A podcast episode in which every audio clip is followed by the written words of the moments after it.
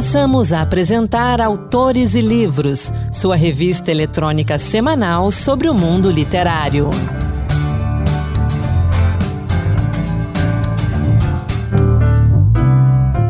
Olá pessoal, a partir de agora, Autores e Livros. Sou Anderson Mendanha e hoje teremos um programa repleto de poesia, muita, muita poesia. Vamos juntos! Produtor cultural em Natal, Rio Grande do Norte, o ator e poeta Tiago Medeiros celebrou recentemente 15 anos de trajetória artística. Na ocasião, ele relançou o livro Quanto Mar Cabe no Sal da Lágrima, seu quarto livro de poemas. Tiago conversou com a gente e falou desse livro, falou um pouco da sua carreira e também das suas inspirações. Entrevista. Tiago Medeiros, bem-vindo ao Autores e Livros. Obrigado, Anderson. Obrigado a todo mundo que está ouvindo. Gratidão desde já pelo espaço. Estou muito feliz em estar aqui. Tiago, vamos começar um pouco falando desses 15 anos que você vem trabalhando com as artes. Como foi que você decidiu seguir esse caminho e como é que você avalia tudo que construiu de lá para cá?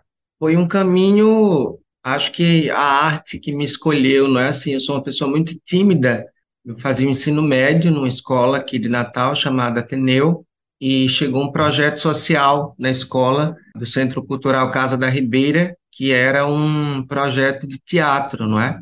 Que trabalhava o desenvolvimento humano através da arte. Eu escolhi fazer o teatro e a interpretação, não sei como, porque a timidez não não permitia. E de lá para cá, atuei em mais de 15 produções teatrais e em 2010 construí meu próprio grupo de teatro, inspirado na, na obra da Clarice Lispector, chama Para Eu Parar de Me Doer, uhum. que é um trecho lá do diálogo entre a Macabeia e a Glória, e construímos quatro espetáculos com esse grupo, é, o Memórias do Alecrim, João Só Queria Ver os Pássaros, o Para Eu Parar de Me Doer e o Sobre a Massa.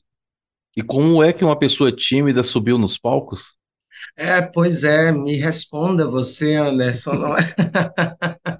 Eu acho que com muita preparação, com todo o cuidado que é, essa equipe teve, não é, de, de ir preparando e sensibilizando o melhor que cada indivíduo podia ter para estar tá ali compartilhando com as pessoas. E é uma outra coisa, né? Existem coisas que eu só sinto necessidade estando ali no palco e não na minha vida pessoal, individual.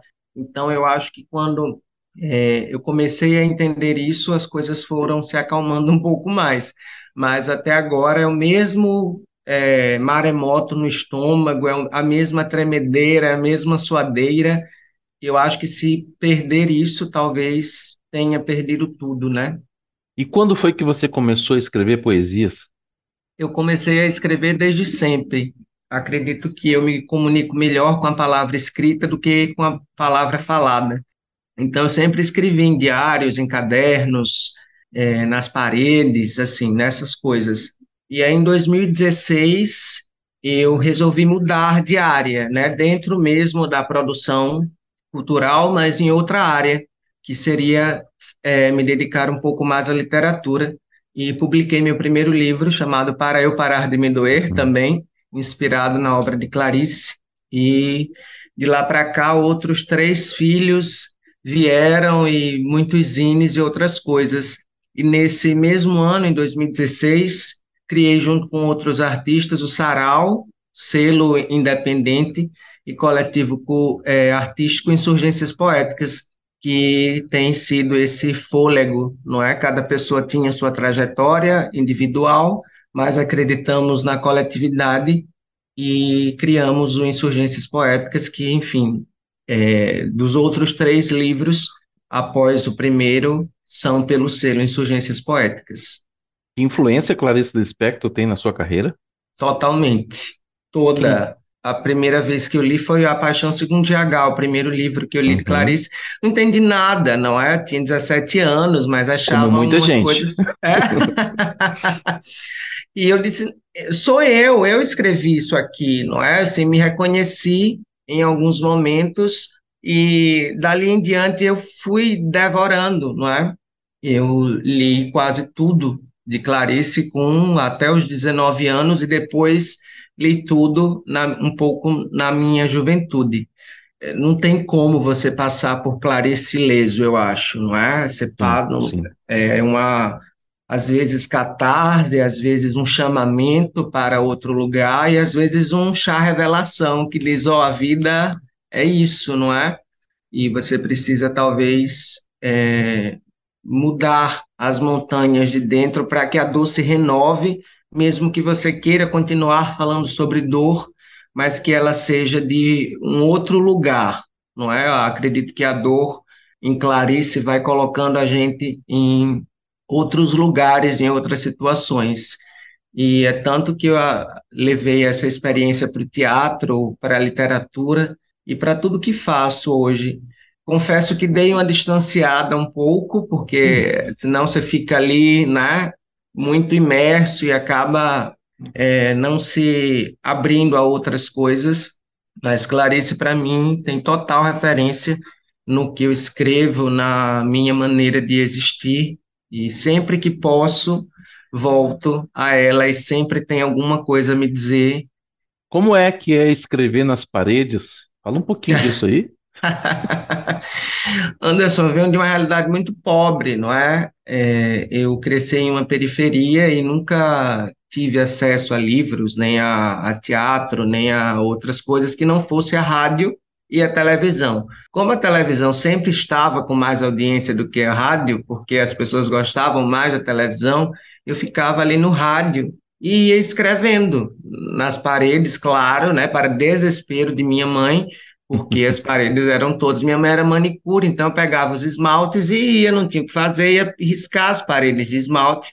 Claro que em alguns momentos é, tiveram uns beliscões, alguns gritos, mas eu estava ali, ó, na, não podia pegar em nada que a parede estava riscada. Então ela viu que não tinha como lutar contra aquilo e deixou um canto lá da parede e olha, escreve aí, não vai sujar o resto das paredes e pelos encartes dos, dos vinis, né? Não que eu seja uma pessoa muito antiga, sou jovem, mas a uhum. tecnologia chegou na minha casa muito tarde, não é? Eu vim ter acesso à internet na minha casa aos 20 anos. Então, isso é muito tempo, né? Então, nesse período, eu ficava pirando com as fitas cassete, com a radiola, com a, os encartes dos livros, achando né, hoje entendendo que aquilo era poesia, a, né, a letra da música, a música sempre me tocou profundamente, muito mais do que as outras expressões, porque naquele momento era o que eu conhecia, né, as vozes das,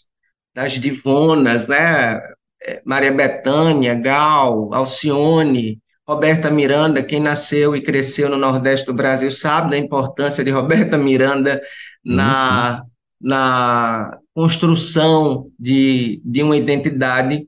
Então, era isso, eu ficava ou copiando as letras dos encartes na parede, assim, né, com a letra horrível, e minha mãe ficava maluca, e ou então estava lá, devaneando, até chegar nos caderninhos, né, que ali eu ia escrevendo toda uma... o que eu estava sentindo, não é? A descoberta da, da sexualidade, e foi um terror, porque eu não estava escrevendo aquilo para ninguém ler, eu estava escrevendo aquilo como uma maneira de reconhecimento de mim mesmo.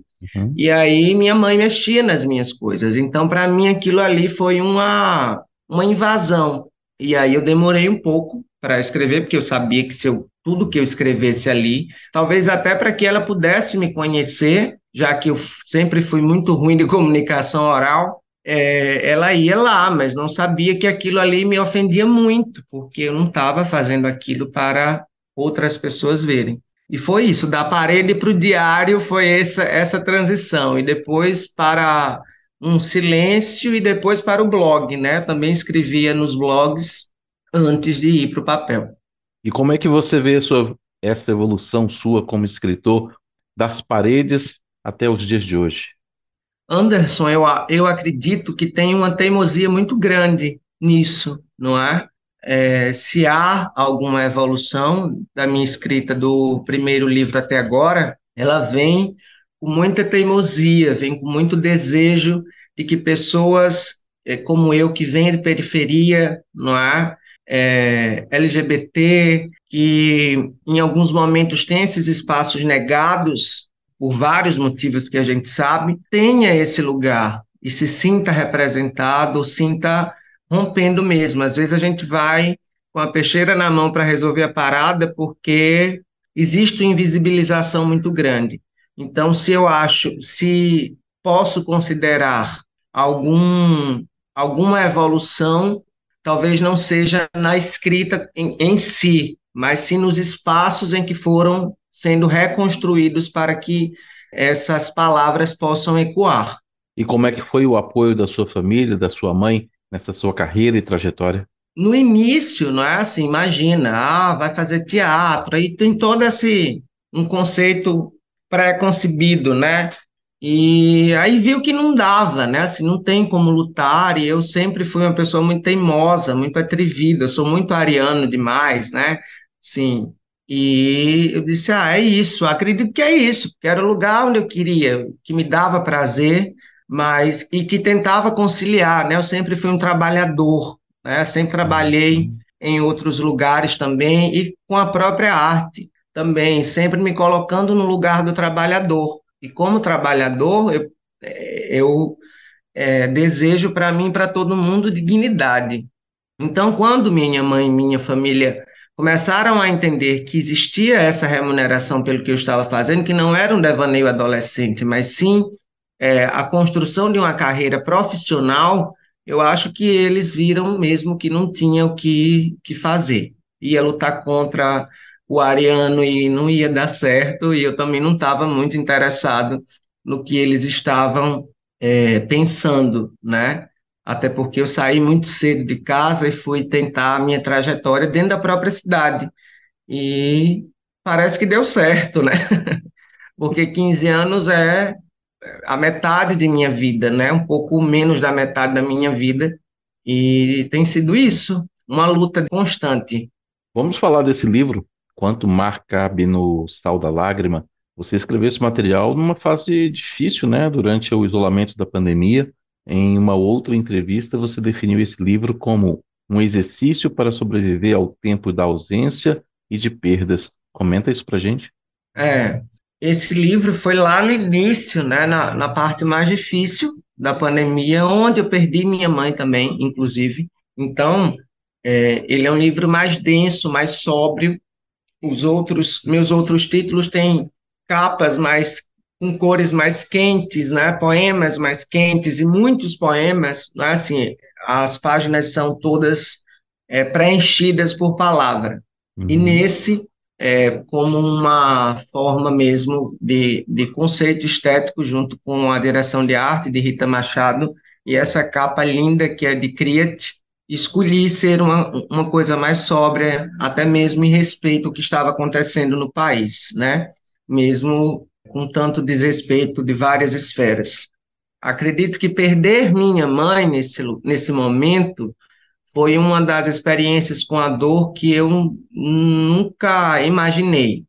E isso me fez escrever mais, porque a palavra é era como se fosse um para parar de doer, né?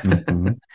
e foi o livro que mais teve repercussão, né? O livro que as pessoas compraram mais, que esgotou mais rápido, não é assim? Então, eu acho que a, o acolhimento também do público fez com que ele se tornasse um trabalho muito importante para mim, para além, porque ele foi escrito num momento de muito de muita dor, de muita densidade. Então você não sabe, né? Você fica meio ali naquele transe.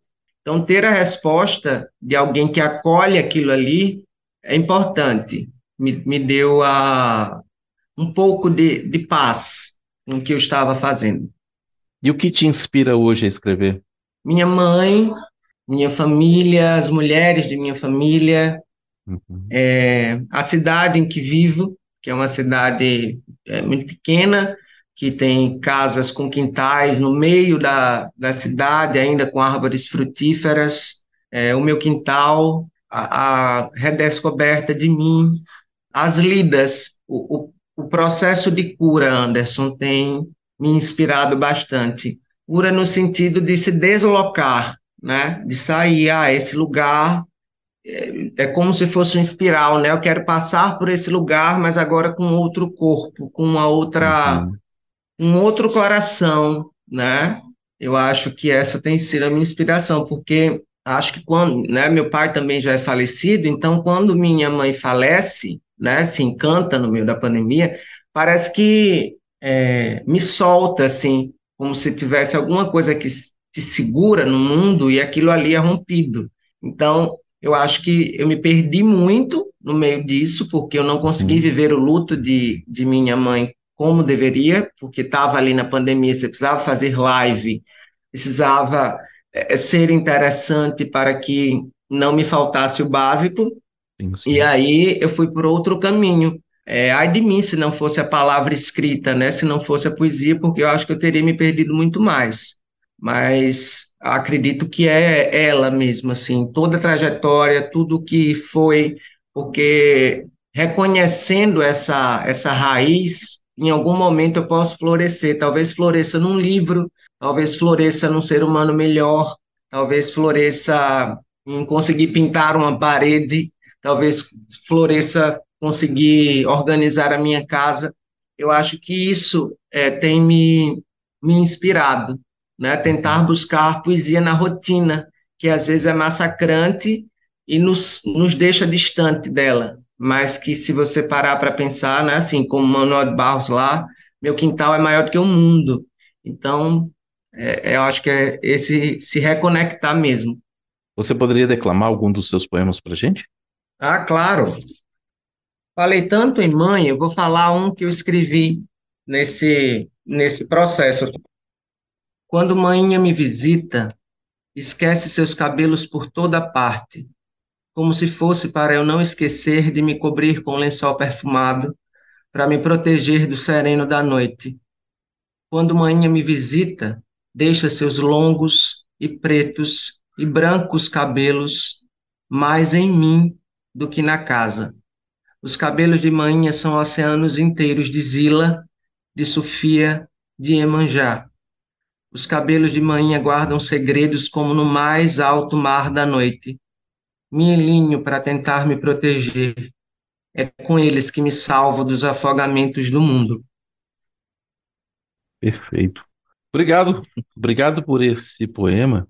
Obrigado pela conversa. Fica o convite para você voltar outras vezes quando tiver novos materiais, novas ideias para a gente conversar mais, para a gente continuar esse papo gostoso que podia ficar aqui por muito, muito tempo. Obrigado pela conversa. Muito obrigado, Anderson, pelo espaço, pela generosidade. Fico muito feliz. É, a Rádio Senado é muito importante para tanto para a difusão quanto uma programação incrível, não é? O Autores e Livros eu acompanho sempre e para mim é uma alegria e uma honra estar aqui com você e com vocês que estão nos ouvindo de algum lugar. Quanto Mar Cabe no Sal da Lágrima, de Tiago Medeiros, é uma realização da Unilivreira, junto com o selo independente Insurgências Poéticas e Giro, selo editorial. O livro tem direção de arte de Rita Machado e capa de Creati, artistas potiguares e parceiros de longa data do poeta. Você pode encomendar o livro e saber mais sobre a trajetória artística de Tiago Medeiros no Instagram, nos perfis arroba Eu Parar de Me Doer e Insurgências Poéticas. Não deixe de conferir. A gente vai agora rapidinho para o intervalo e na volta você vai ficar com mais poesia aqui no Autores e Livros.